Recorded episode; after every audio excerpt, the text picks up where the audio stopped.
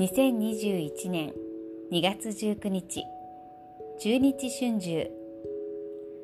トランプ前大統領は若い頃叩き上げの不動産業者だった父の下でビジネスの現場を回っている。多くを学んだという。まず家賃取り立ての担当者に教わったのは扉をノックする際決して正面に立たないことであった。向こうから銃で撃たれても手だけで済む。そんな命を守る知恵であったとトランプ自伝に綴られている。窮地をしのぐ力を修羅場で養い磨いた人だろ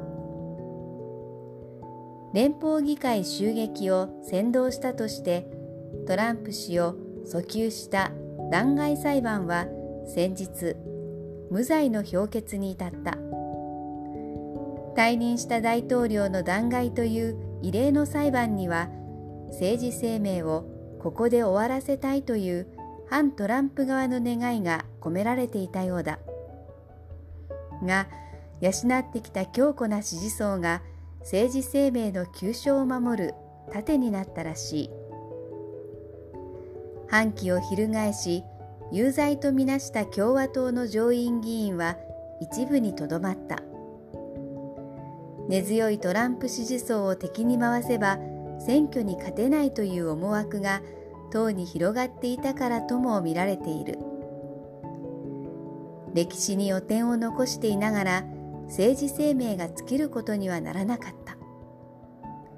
責任追及の動きは収まっておらず脱税疑惑などもあって逆風にさらされそうだがどうだろう？私は込み入った取引に惹かれる。難しい取引の方が狙ったものが安く手に入るからと自伝にある。南極に対する性分が変わっていないなら混乱はまだ終わりでなさそうだ。